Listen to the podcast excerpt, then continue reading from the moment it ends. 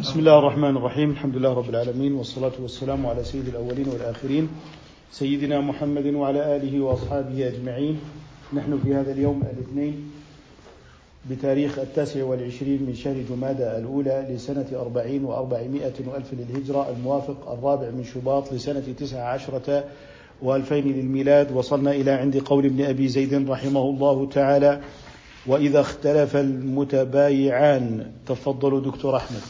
بسم الله الرحمن الرحيم. والحمد لله رب العالمين والصلاة والسلام على نبينا محمد وعلى آله وصحبه أجمعين.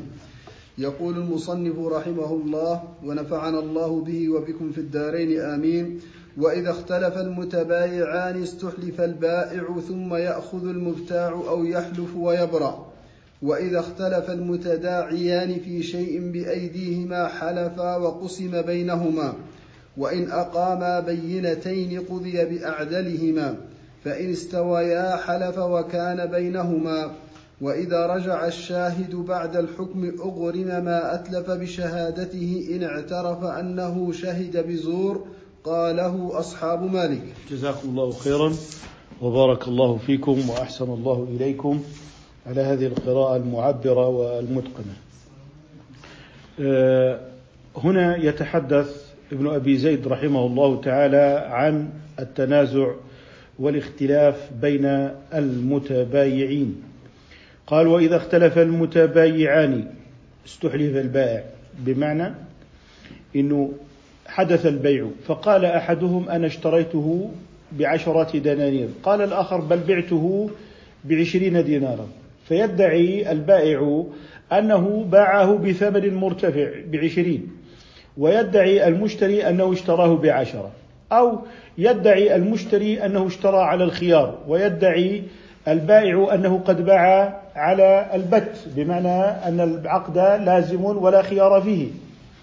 فعندئذ تنازع المتبايعان نحن لسنا مع المتبايعين في كل لحظة من لحظاتهم المراقب هو الله سبحانه وتعالى. نحن لنا ظاهر الأحوال. الآن نحن نجلس في مجلس القضاء أو في مجلس التحكيم. عندنا نزاع بين طرفين البائع والمشتري. المشتري يقول إنه اشتراه بعشرة والبائع يدعي أنه باعه بعشرين. فيقول في حالة الاختلاف اختلف المتبايعان كاختلافهم في قدر الثمن. في جنس البيع. قمح نخب أول قمح نخب ثاني. لا اشتريت منك حديد نوع قطري لا اشتريته مني حديد نوع كذا. إذا أنا أمام نزاع بين المتبايعين. بعتك هذا من صنف ألف بعتك هذا لا من صنف باء. إذا نحن أمام نزاع. الآن قال وإذا يعني اختلف المتبايعان استحلف البائع. بمعنى أنه يحلف ونبدأ بتحليف البائع ابتداء استحبابا لأنه هو الذي خرجت من يده السلعة. قال ثم يأخذ المبتاع أو يحلف ويبرأ. إذا نقول إذا اختلف المتبايعان نستحلف البائع ثم يأخذ الإيه المبتاع.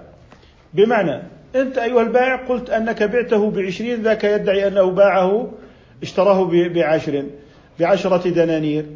الآن نقول للبائع احلف أنك ما بعته بعشرة دنانير.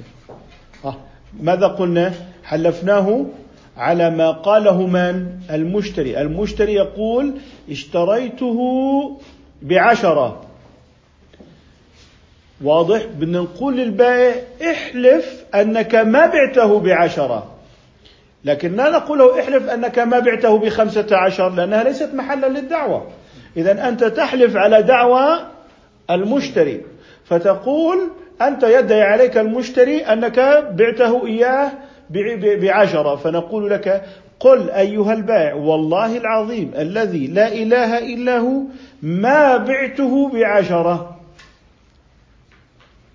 إذا نقول لك استبقي البيع عندك ومعنى البيع هنا مصدر بمعنى الايه؟ المفعول خذ المبيع بيمينك هذه قال أو يحلف المشتري إذا يقول إن المشتري يحلف والله ما اشتريتها.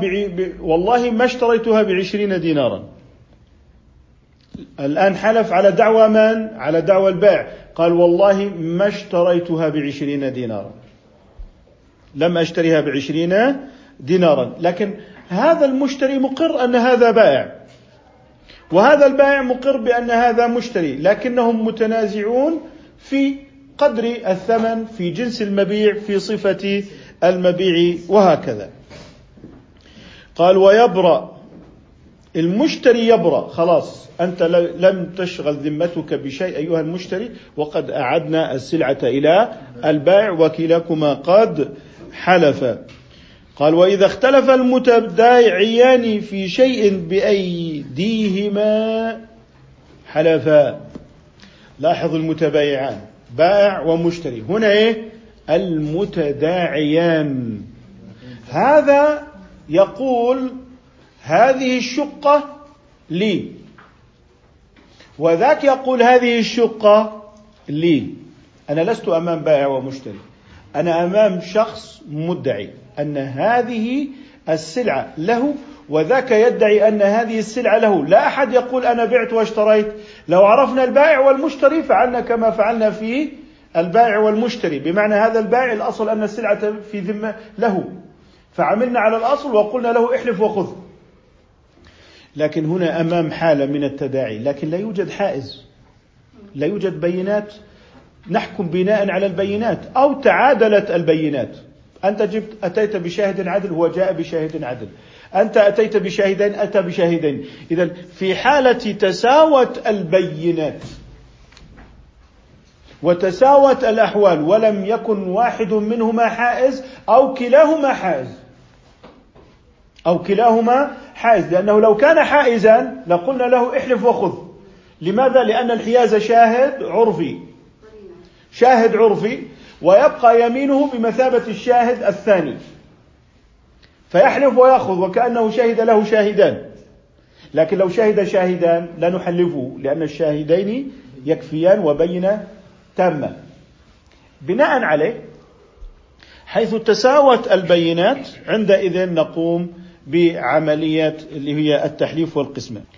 وكل منهما يدعي أن له جميع هذه الشقة. لا يوجد عندي سند تسجيل لا يوجد عندي آه، أي إثبات لا يوجد عندي بينات أو كل أتى ببينة مساوية لبينة الآخر.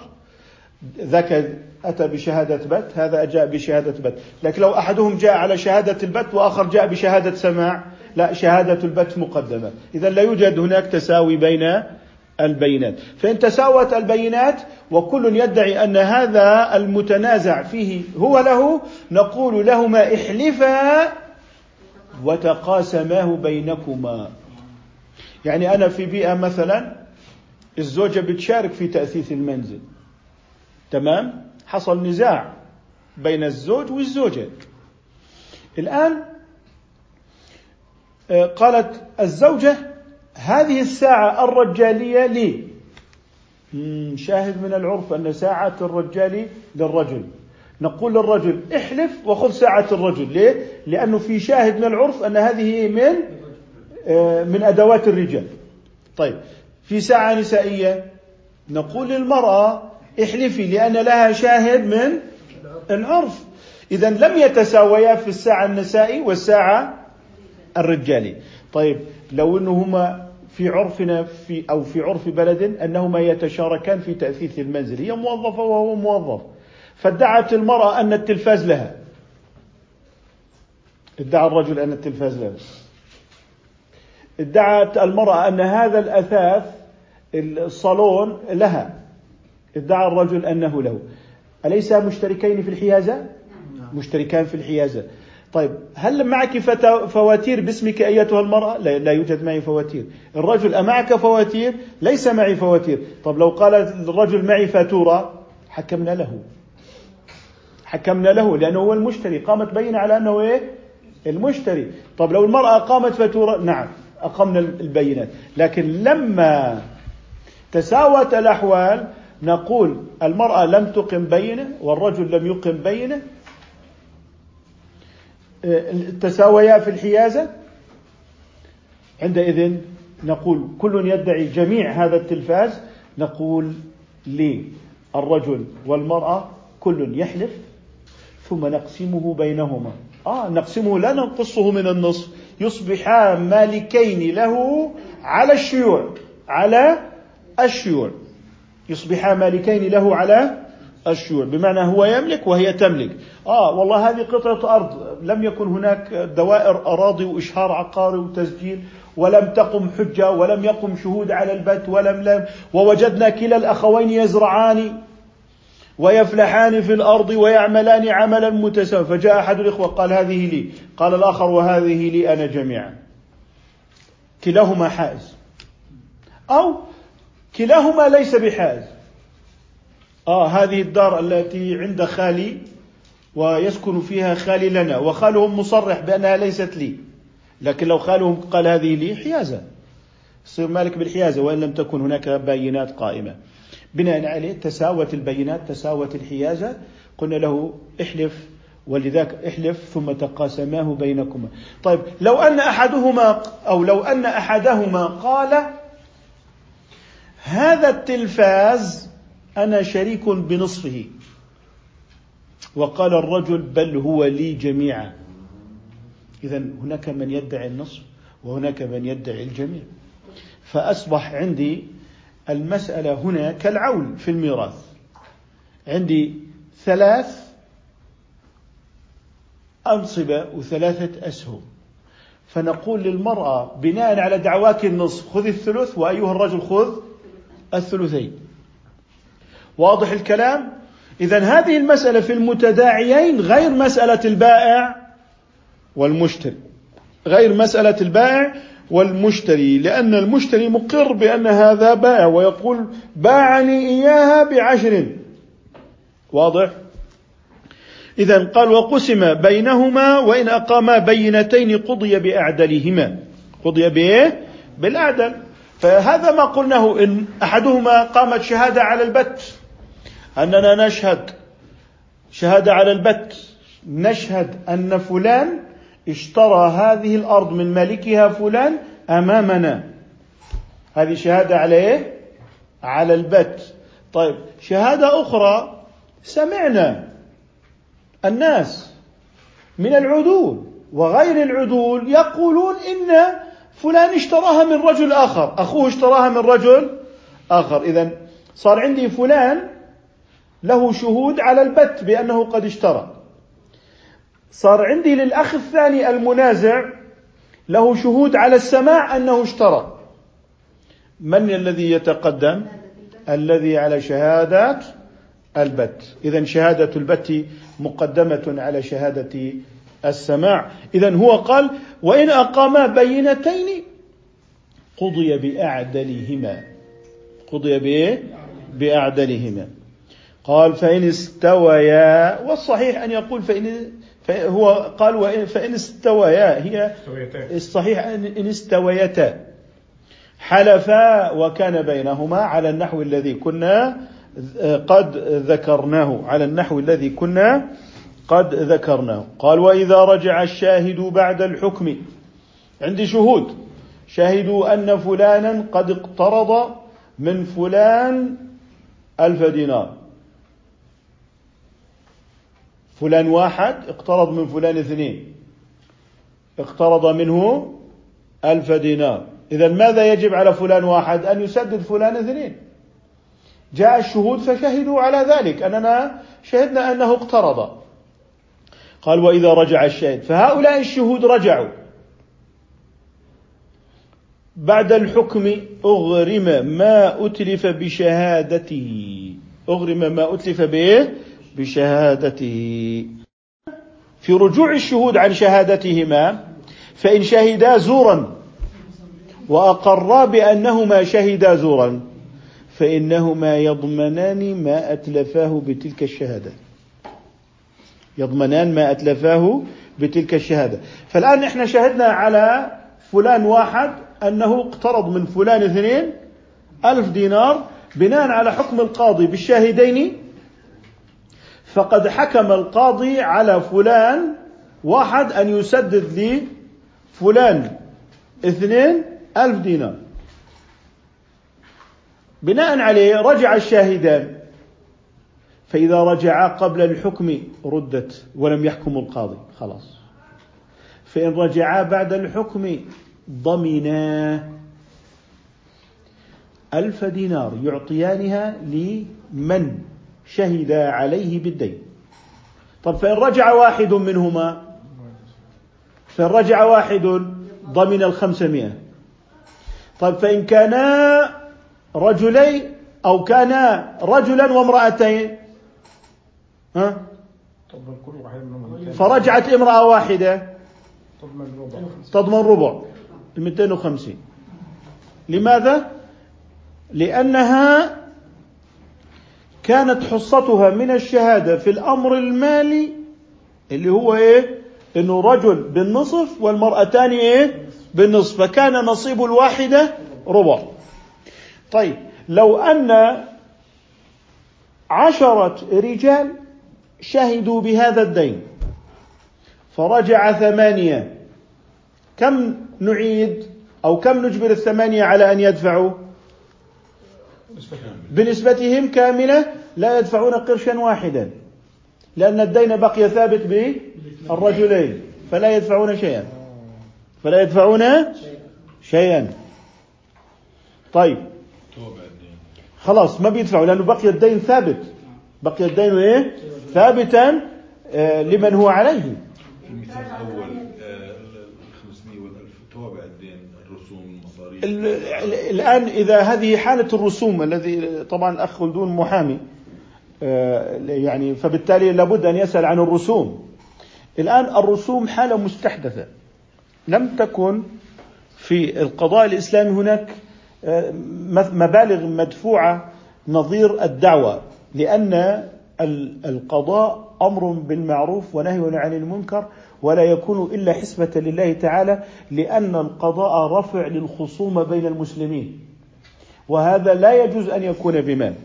لا يجوز أن يكون بمال. لذلك آه، راتب القاضي ومصاريف القضاء من بيت مال المسلمين. وليس من المتقاضين.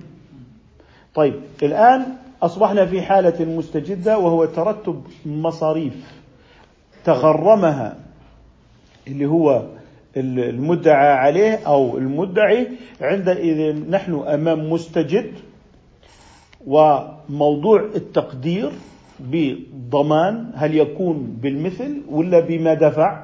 هذا سؤال يبقى مفتوحا في موضوع البحث القضائي إن شاء الله تعالى في الفقه المالكي إنه رسوم القضاء في حالة تبين آه، زور الدعوة العرف القضائي يحكم بأن المصاريف على المدعى عليه وهذا الرجل كان مدعى عليه بشهود زور بشهود زور. تبين بعد ذلك أن هذه الرسوم لم تكن مستوجبة عليه.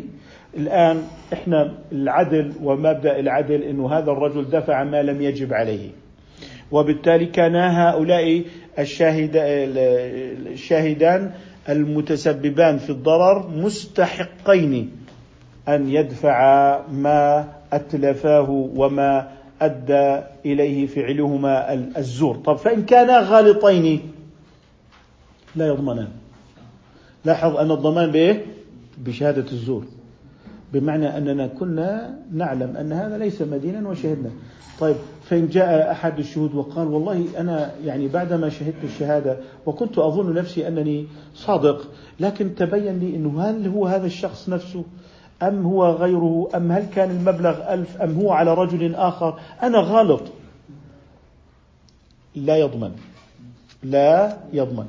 إذا الضمان على الشاهد هنا. طيب لو أن رجلين شهدا على رجل أنه طلق امرأته قبل الدخول.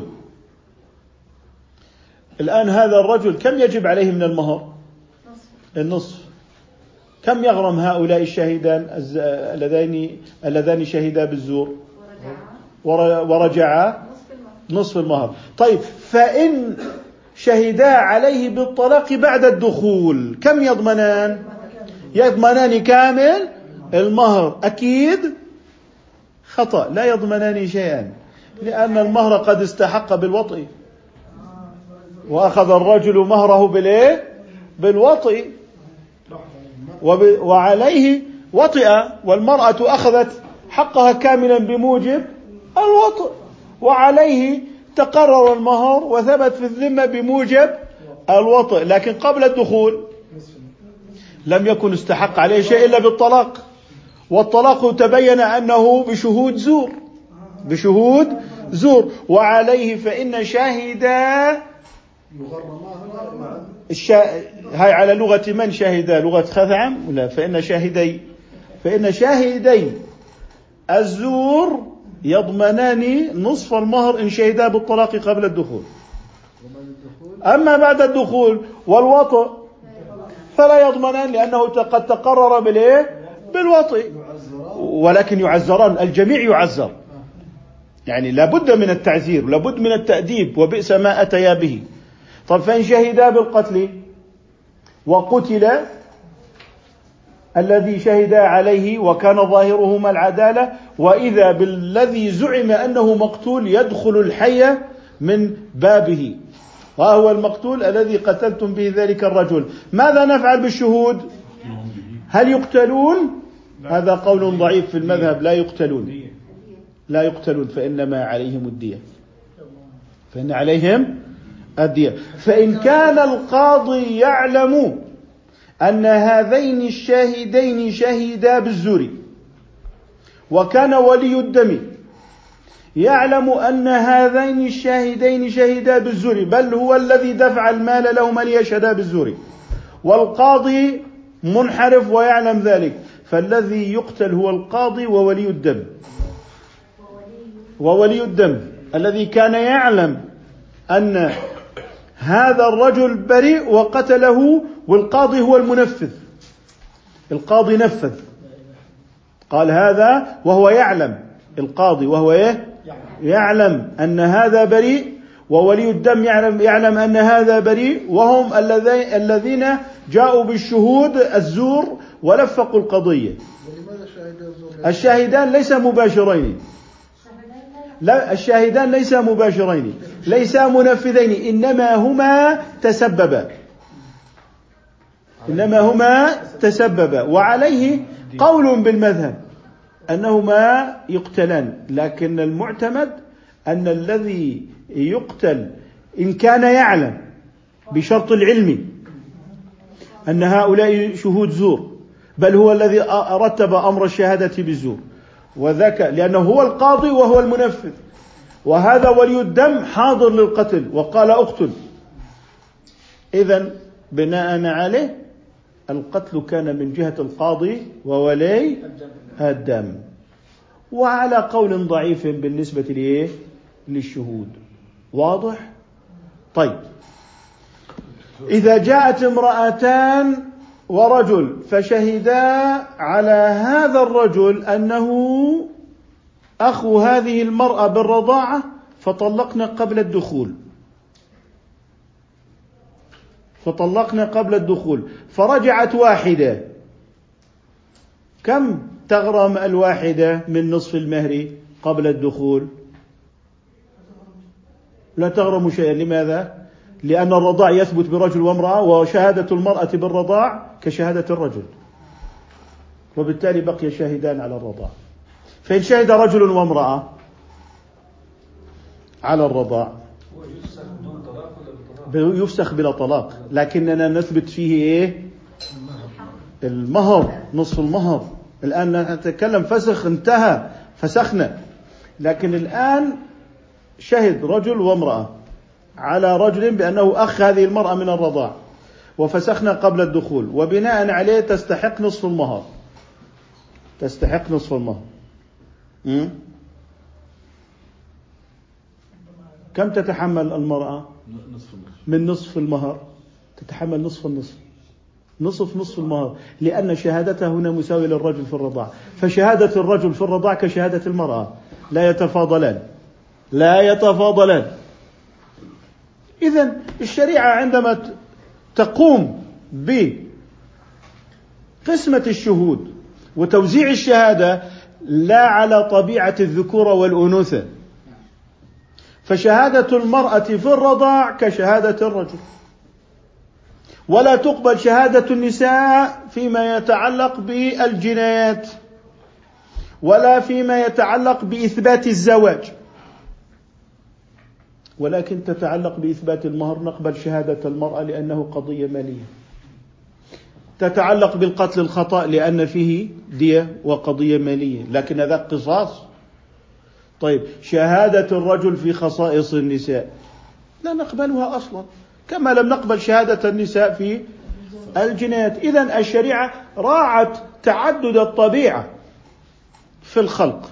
راعت تعدد الطبيعة في موضوع الخلق. هذا بالنسبة لقول المصنف رحمه الله تعالى في موضوع اعتراف الشهود بالزور وعلى ما قال له وعلى ما قاله أصحاب مالك رضي الله تعالى عنه وأرضاه وجميع أصحاب رسول الله صلى الله عليه وسلم وجميع أئمة المسلمين من القائمين بالاجتهاد والنظر العميق في أدلة الشريعة وفي بيناتها وفي قضائها لأن الذين يبنون المجتمع هم المجتهد والمفتي والقاضي والإمام هؤلاء بناء المجتمع وركائز بناء المجتمع في المجتمع الإسلامي. في المجتمع اللاديني ركائز البناء هم الفلاسفة. ويفتنون في كل قرن مرة أو مرتين. فيأتيك بفلسفة ثم يدوسها ثم بعد ذلك يأتيك بأخرى ثم يدوسها ثم بعد ذلك يأتيك بإيه؟ بأخرى لذلك التطور في الفكر اللاديني الغربي قائم على الحذف. أما عندنا فهو قائم على البناء. وهذا يعني فرق جوهري بين الحضارتين الإسلامية والغربية. نحن في هنا في باب القضاء عندما تكلمنا عن مصاريف القضاء نتكلم بالبناء على أساس سابق لا على هدمه وحذفه بذريعة التجديد ومواكبة العصر. بل نحن بنائيون. أما اللادينيون فهم يريدون أن يردنا على أعقابنا صفرا ثم يبدأون من الصفر. وما هكذا طبيعة العلم؟ العلم قائم على البناء والتراكم وليس قائما على الحذف والهدم كما تزعم طائفة اللادينيين وهي أقلية منبوذة في مجتمعاتنا الإسلامية. لذلك عندما نريد أن نبني قضاءنا فإنما نبنيه على قضائنا نحن في تجربة قضائية عمرها خمسة عشر قرنا بدأت من سيدنا رسول الله صلى الله عليه وسلم. ونبني ونراكم البناء ليرث من بعدنا بناء أقوى وأفضل وأحسن. لا أن نهدم بناءنا ثم نقف ونتسول على أعتاب العولمة ابنوا لنا قضاءنا. لا. ونمارس بعد ذلك التسكع الثقافي في ضمن أروقة الغرب ليعلمونا كيف نقضي في دمائنا وفي أموالنا. ونحن يعني عندنا ما عندنا من هذا الميراث القضائي عبر قرون طويلة عبر حضارة ممتدة من الأندلس غربا إلى مصر شرقا إلى جيوب في المشرق العربي الإسلامي كالإحساء والبصرة وبغداد والمدينة وما إلى ذلك من بناء قضائي عريق. فيصبح هؤلاء الذين اتبعوا قضاء من لا قضاء له؟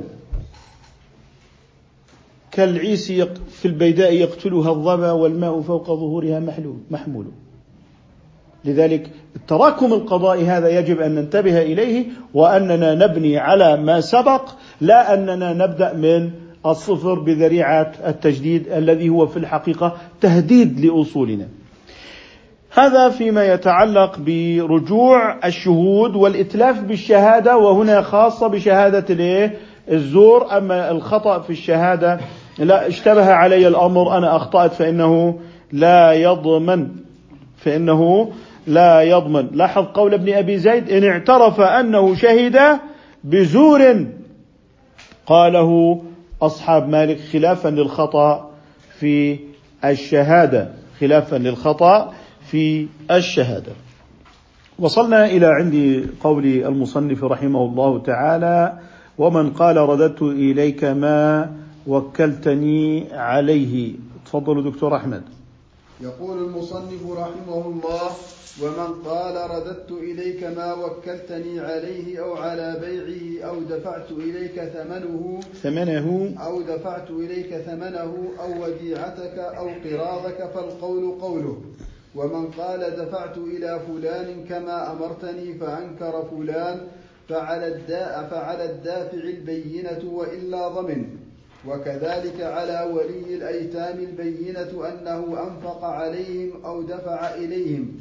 وإن كانوا في حضانته صدق في النفقة فيما يشبه. طيب جزاكم الله خيرا وبارك الله فيكم. الآن يتكلم في البينات وما زال يتكلم في البينات بينات القضاء. يعني نحن هنا نصنفه أصول المحاكمات يعني لو جئت إلى تحفة, الحك... تحفة الحكام لابن عاصم من أول بابها إلى عند أن يبدأ في كتاب النكاح وهي جملة كبيرة من الأبيات هو بدأ بأصول المحاكمات بالبينات بالشهود بصفات القاضي بالتبليغات القضائية بيتكلم عن الرهن كونه توثيق تكلم عن الوكالة كونها نيابة وهذا سيقف أمام هذا في البينة أو في الدفاع أو ما إلى ذلك.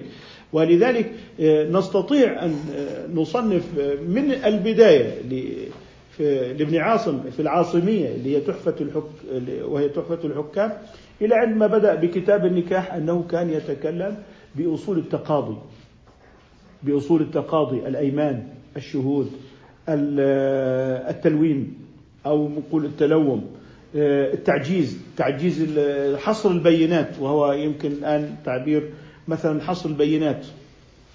إذا أنت تتكلم في موضوعات في منتهى الدقة وهي يعني تستطيع من خلال هذه الأبيات الآن أن تقيم صرحا قضائيا شامخا مع الاكتفاء بها. يعني حتى تتكلم عن التبليغات كيف نضع مثلا نستدعي المدعى عليه ولا بد من التضييق عليه ليأتي. لابد أن نسير في القضية. هناك أيمان على المدعى عليه كيف نحلفه؟ لذلك تكلم بوضع عجينة على باب دكانه. حتى إذا فتح الباب سقطت العجينة إذا أنت جئت إلى المحل وفتحت المحل. كما هو معروف الآن بالشمع الأحمر. كما هو الآن معروف بالإيه؟ بالشمع الأحمر. إذا هم يفكرون بنمط عدالة آه، آه، قضائية رصينة قويمة آه، يأتي ولك الحق أن تدفع عن نفسك وأن تقدم بيناتك. وبعد ذلك ننتقل إلى المدعي إذا أنكر المدعى عليه إذا المدعى عليه لم يقر ولم ينكر. وضعنا في أزمة يعني في حيث بيصه أنت لا لست مقرا ولست منكر فأحيانا نتعامل معه على أنه مقر ونحكم عليه ونحكم عليه. اذا هنا قال ومن قال رددت إليك ما وكلتني عليه أو على بيعه أو دفعت إليك ثمنه أو وديعتك أو قراضك فالقول قوله. قول من؟ قول الوكيل؟ قول المودع؟ قول العامل. قول من؟ العامل. لماذا؟ لأن هذه الأموال بيد المودع بيد الوكيل بيد العامل أمانة لا ضمانة لكن أموال القرض ضمانة أنت ضامن له. عجزت سرق منك لم يسرق منك أنت ضامن. لكن في موضوع الوديعة والوكالة والقراض هذا المال الذي بيدك أمانة. هذا المال الذي بيدك أمانة. فتنازع جاء رب المال قال هذا الرجل أخذ المال ليتجر به ولكنه لم يعده ويدعي أنه قد أعاده إلي. نقول للمدعى عليه وهو العامل احلف ونبرئه. احلف ونبرئه. لماذا؟ لأن يده يد أمانة. كذلك المودع. احلف ونبرئه. كذلك الوكيل. كنت موكلا رجلا على مال. بالتصرف لك. قال رددت المال لك. نقول لك احلف. أيها الوكيل وبرأناك. احلف وقد برأناك. إذا ستجد أن موضوع الوكيل موضوع الوديع لا يوجد فيها استثمار. لكن الاستثمار موجود بين رب المال ومن اللي هو العامل. العامل رجل يريد أن يعمل وهو صاحب خبرة. الآن يريد مالا فربما يأتي رب المال فيقول له اضمن لي رأس مالي اكتب لي شيكات. بمعنى إذا ما رددت لي رأس مالي فأنا سأقدم هذه الشيكات للمحكمة وأقول هذا دين. هذا إيه؟ دين. نقول عندئذ لا يجوز لأنه ضمان لرأس المال. ورأس المال بيد العامل أمانة لا ضمان. طيب الآن ادعى رب المال أن العامل قد قصر في الإدارة. من الذي يثبت التقصير في الإدارة؟ رب المال. طيب لو اشترط أن الذي قصر في الإدارة هو العامل وعليه أن يقيم الدليل على عدم التقصير كما يحدث الآن من أجل يقول لك أنا لا نريد أن نعطي أموال الناس آه، للتجار وبعد ذلك يأكلونها ويضيعونها ويفسدونها ليه؟ لأن عبء الإثبات على من؟ على رب المال لا نحن نريد أن نجعل أنك يا أيها العامل في التجارة أنك متهم حتى تثبت براءتك. إذا أنا قلبت الأصل براءات الذمة. قلبت أصول في التقاضي. البينة على من ادعى واليمين على من أنكر صارت البينة على من أنكر. طيب كيف تريدون أن أقيم الدليل على عدم تقصيري؟ أعطني كيف تقيم هذه الأدلة على عدم تقصيري. أنا كيف أقيمها؟ إذا أنت قلبت القضاء. طيب لماذا؟ قال حتى نضمن أموال الناس حتى لا يفرط العمال الذين هم يتجرون بأموال الناس. يا سلام تقلب الشريعة. كان ينبغي أن تجعل ضمانك الثقة بالمستثمر. لذلك الشريعة لما قالت يد العامل يد أمانة حتى لا يسلم الناس أموالهم إلى الفساق. حتى لا يسلم الناس أموالهم إلى الفاسدين فهذا ضمان للاستثمار الصحيح. أولا لو ضمنت رأس مالك لن تبالي بالجدوى الاقتصادية للمشروع. لماذا؟ لأن رأس مالك مضمون وربحك مضمون. إذا ما الذي يجعلك تهتم بالجدوى الاقتصادية؟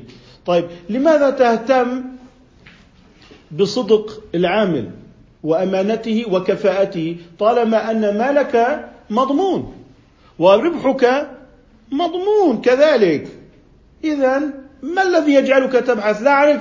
عن. عن الكفاءة أو عن جدوى المشروع لذلك شروط الشريعة تنتهي في نهاية الأمر إلى أنها عندما جعلت يد العامل يد أمانة بمعنى أنك لابد أن تبحث عن الثقة ولا بد أن تبحث عن الكفاءة وأن الذين يعملون بالسوق هم الأكفاء الثقات. أما الذين لا يوثق بأمانتهم فهم قابعون محرومون من رأس المال لأنهم ينبغي أن يبقوا كذلك لما عرف عنهم من الفساد في المال. كذلك سيكون الالتفات بشكل أكبر إلى الجدوى الاقتصادية لأن ربحك سيكون ربحا حقيقيا ليس من جيب العامل بل هو من نتيجة تقليب المال بالاستثمار. بناء عليه بناء عليه نقول إن هذه الشروط الفقهية التي جعلت العامل في الاستثمار في المضاربة أو القراض ما هو اصطلاح المالكية القراض أنه لا يعمل إلا الثقات الأمناء وأن الناس يبحثون عن الثقة الأمين وعن جدوى اقتصادية حقيقية وصحيحة. شروط الشريعة تؤول إلى هذه المقاصد. أما إذا أردت أن تضمن أموال الأغنياء ورؤوس أموالهم فتسلمها بالضمانات على أنهم مفرطون. وأن رأس مالك مضمون وأن ربحك مضمون. فهذا معناه خروج المال عن سكة الاستثمار والإنتاج الحقيقي. لأنك ستنظر إلى ما يستطيع أن يقدمه العامل من ضمانات ليسدد ربحك المضمون ورأس مالك المضمون. بناء عليه الشروط الفقهية العقدية التي لا يجوز مخالفتها والاتفاق على خلافها بذريعة شريعة المتعاقدين كفيلة بإقامة نهضة اقتصادية.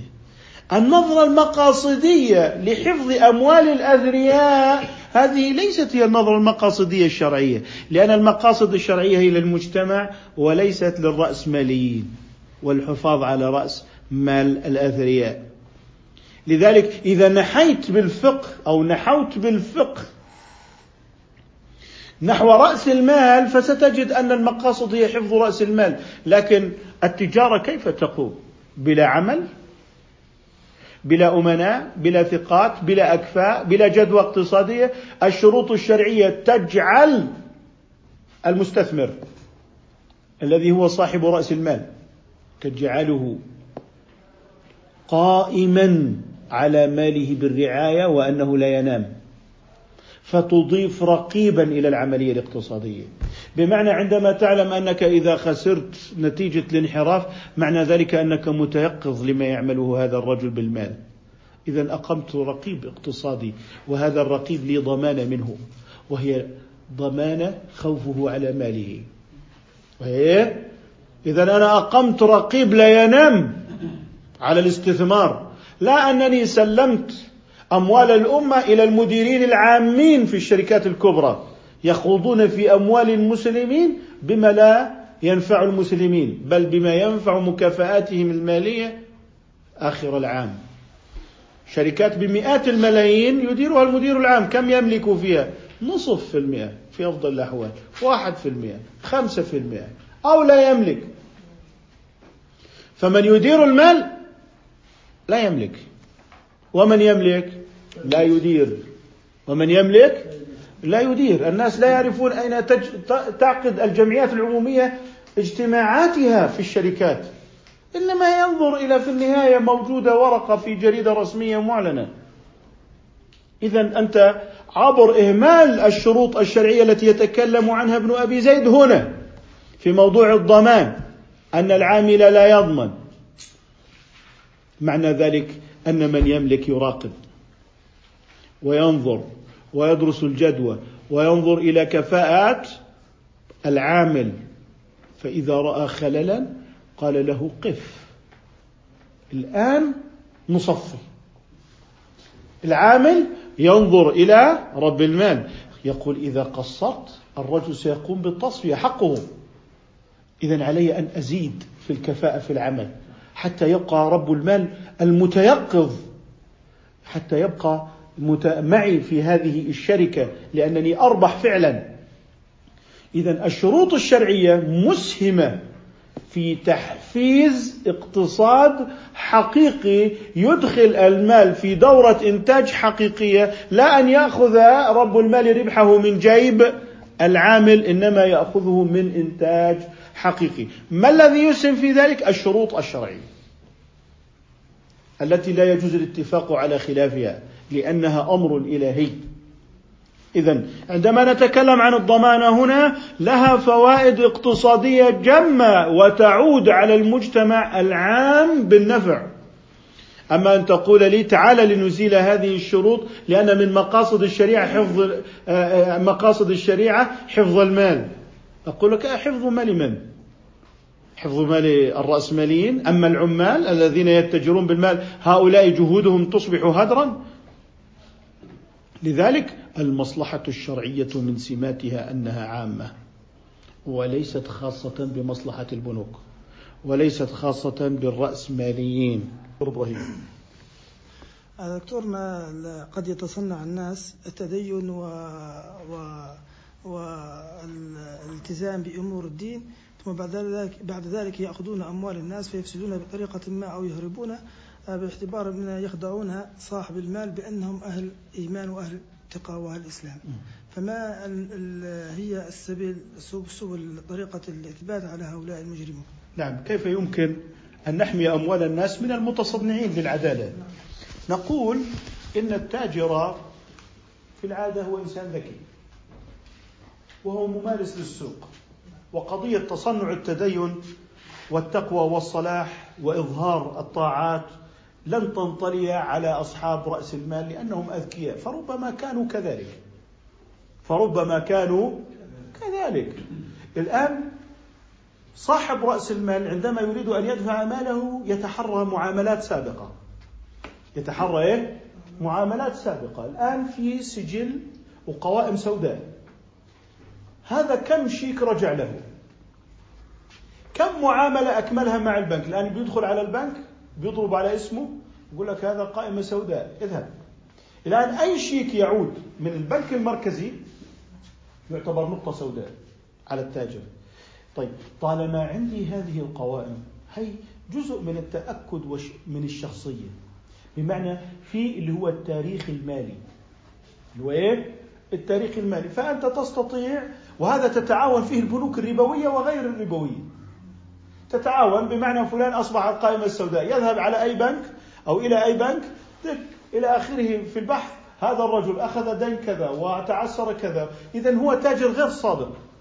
أو غير قادر على التجارة وإن كان صادقا. إذا في عندي تحوطات اقتصادية إدارية.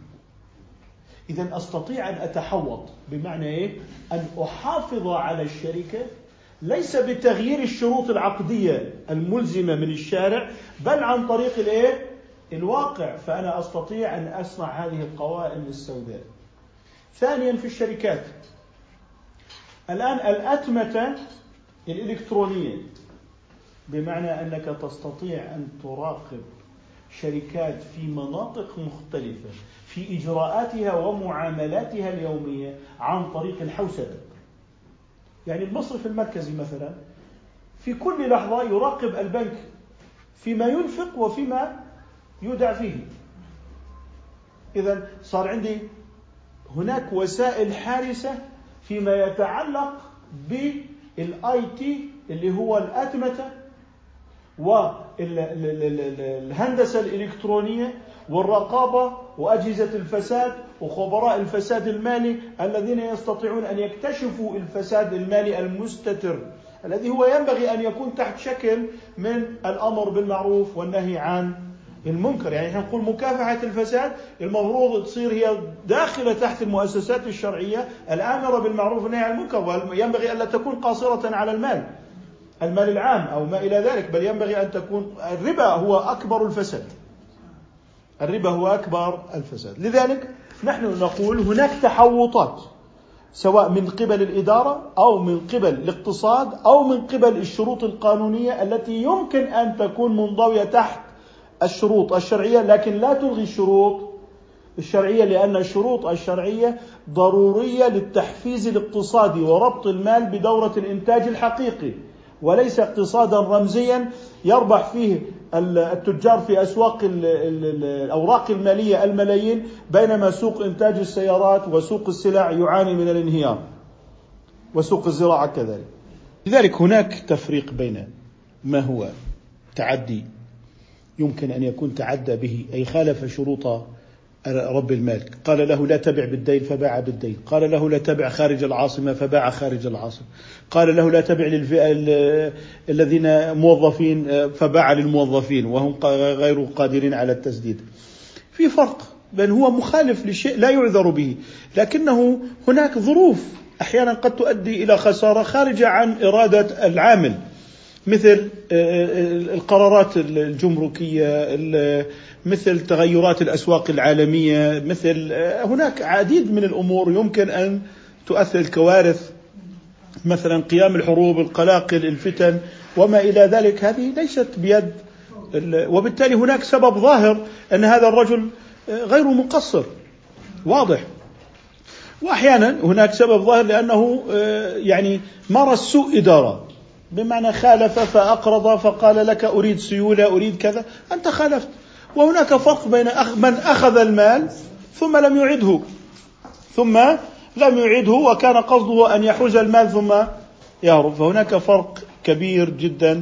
والقضاء هو الذي يتولى الكشف عن هؤلاء والخبرات اللي هو الجنائية اللي بدها تتبين هل هذا نصاب ومحتال هل هو سوء إدارة هل هو يعني آه، وافق شروط العمل. بطبيعة الحال هناك دوائر مكافحة فساد لها معايير في مثل هذه الأمور خصوصا الشركات. نحن لم نقل إن الشركات لا يوجد رقيب عليها بالمرة. الشركات لها محاضر ولها مجالس ولها قرارات وطبيعة القرار موجودة وتصرفات المدير العام يعني لها معايير للكشف. وطبعا في موضوع البنوك هناك قوانين الحوكمة. قوانين الحوكمة التي تصدرها البنوك المركزية لأنها مسؤولة عن النظام المصرفي يعني انهيار بنك هو انهيار اقتصاد بلد لأنه سيكون مرتبط مع بنوك أخرى لأنه مرتبط مع الاقتصاد في الخارج وبالتالي لما انهار بنك البتراء في الأردن وأفلس يعني أثر على الأردن آه، بشكل كبير كبلد. لذلك هذه قضايا تصنف أمن دولة. تصنف أمن دولة. الشركات المالية حتى تقبل الودائع وتصبح بنوك لها شروط أعلى من شروط الصرافين مثلا الذين لا يقبلون الودائع من الجمهور لذلك نحن أمام تصرفات إدارية وحاكمية إدارية ينبغي أن ينتبه إليها طالب الفقه وطالب الشريعة حتى يعني آه، يكون على بينة في قضية المراقبة لهذه الشركات، لكن المشكلة أن آه، أن من يضع القانون هو نفسه يعرف ثغرات هذا القانون. وبالتالي طالما لا يوجد رقيب شرعي وذاتي من الجزاء الأخروي ستبقى الأمور مخيفة، لذلك أنت تجد في الأزمة المالية العالمية أن مديري بنوك حازوا على مكافآت مالية ضخمة على إدارتهم لبنوك منهارة. وهذا قانوني وملزم. ودافع الضرائب الذي ابتلي بانهيار البنوك والذي انهارت على راسه البنوك اضطر أيضا أن يدفع أيضا مكافآت مالية للمديرين الذين تسببوا في انهيار هذه البنوك. قال وكذلك على ولي الأيتام اللي هو من تولى أمر اليتيم فقد يكون ولي الأيتام وصي الأب وقد يكون وصي القاضي. الولي الصبيان خلينا نقول. أما اليتيم وهو من فقد أباه. اليتم في الإنسان من فقد أباه وفي الحيوان من فقد أمه. طيب إذا إذا قلنا الأب كان وليا للابناء أو اللي هو الوصي على الأيتام قد يكون وصي الأب. واضح؟ قد يكون إيه؟ وصي الأب أو وصي وصي الأب. يمكن لوصي الأب أن يوصي لكن وقد يكون وصي القاضي الذي عينه القاضي للنظر في مصالح هؤلاء الأيتام. إذا قال على ولي الأيتام البين أنفق عليهم أو دفع إليهم. إذا ولي الأيتام عندما يأتي لينفق على هؤلاء الأيتام بمعنى وصيت دفعت رسوم مدارس أعطيني الوصي آه، دفعت للأولاد رسوم علاج 2000 دينار هات الوصول. هات الوثائق أنك قد دفعت. تمام؟ أو أنفق عليهم أو دفع إليهم. أليس إذا بلغ اليتيم راشدا أو رشيدا أنه يدفع إليه ماله؟ بدك تكتب البينة على أنك دفعت إليه المال. وهذا عند بلوغهم الرشد. عند بلوغهم الرشد وكان يعني ينفق عليهم. وإن كانوا في حضانته آه الآن أنت هذول عندك بالبيت. ممكن يكون الأيتام عند أمهم صح؟ فكنت انت تروح بصفتك وصي القاضي أو بصفتك وصي الاب تذهب إلى المدارس فتسدد رسومهم تذهب إلى ما يعني يقتضي حاجاتهم فتسدد. هذا الآن كانت آه، الحاضنة إلى هي الأم لكن إذا كنت انت تنفق عليهم يومي يعني كانوا في حضانته يعني كنت متزوج آه، مثلا آه، متزوج أمه وهو عندك فأنت بدك تصرف عليه من ماله مثلا من مال اليتيم. الآن كانوا في حضانتك. ونازعوك الأيتام صاروا ينازعوا. ويقولوا يا عمي أنت أبونا خلف مال كثير وأنت الآن تقول بقي من المال القليل. طب فأين ما كنت تنفقه علينا. الآن هل نستطيع نقول له كل ما ذهب إلى البقالة لشراء الخبز أو السكر أو الأرز؟ نقول له هات فاتورة. نقول نقبل منه إنفاقه فيما يشبه. فيما إيه؟ يشبه يعني هاي عائلة يا سيدي كم مصاريفها الشهرية؟ هذول الأربع أولاد كم مصاريفهم الشهرية؟ يعني لو حسبنا لهم أقواتهم وأرزاقهم وملابسهم وما إلى ذلك من مصاريف نقبل منك ما يقارب هذا المبلغ. أما واحد أبوه ترك له ترك له ألفي دينار. وبعد ذلك أجدك مثلا خلال أربعة أشهر أنفقت عليه تقول أنفقت الألفين وأن- وأنهيتها. أين الذي أين ما أنفقت ما هو جالس عندك بالبيت. ويأكل مما تأكل ويشرب مما تشرب. وهو يعيش معك. أنت كلك في في السنة لا تنفق ألف دينار. إذا قبلناه ما يشبه قبلنا منه ما يشبه. ثم قال والصلح جائز. والصلح جائز. إذا آه، عندما قال الصلح جائز اللي هو الصلح بين المتخاصمين ومعنى الصلح أي قطع المنازعة. قطع ليه؟ ما قرأناه؟ آه هذا باب جديد لكن في بعض القضايا في ما سبق اللي هو في قوله في حضانته صدق في النفقة فيما يشبه قلنا لمشقة الإشباه. أما فيما لا يشبه فإنه لا يصدق لا يصدق. واضح؟ هل نكتفي بهذا القدر؟ أما إذا أقام البينة فصدق فيما أقامه بالبينة. بعد البلوغ لابد من إنفاقه بالبينة وكذلك الأم إذا كانت هي الحاضنة. إذا كانت الأم الحاضنة نقبل منها في الإنفاق على الأولاد ما يشبه. ليس أن تبعثر الأموال للإضرار بأبي الأولاد. حكمنا لها بالحضانة فأرادت أن تبعثر الأموال للإضرار بأبيهم ولطلب المزيد من النفقة. نكتفي بهذا القدر إن شاء الله تعالى. سبحانك اللهم وبحمدك نشهد أن لا إله إلا أنت نستغفرك ونتوب إليك.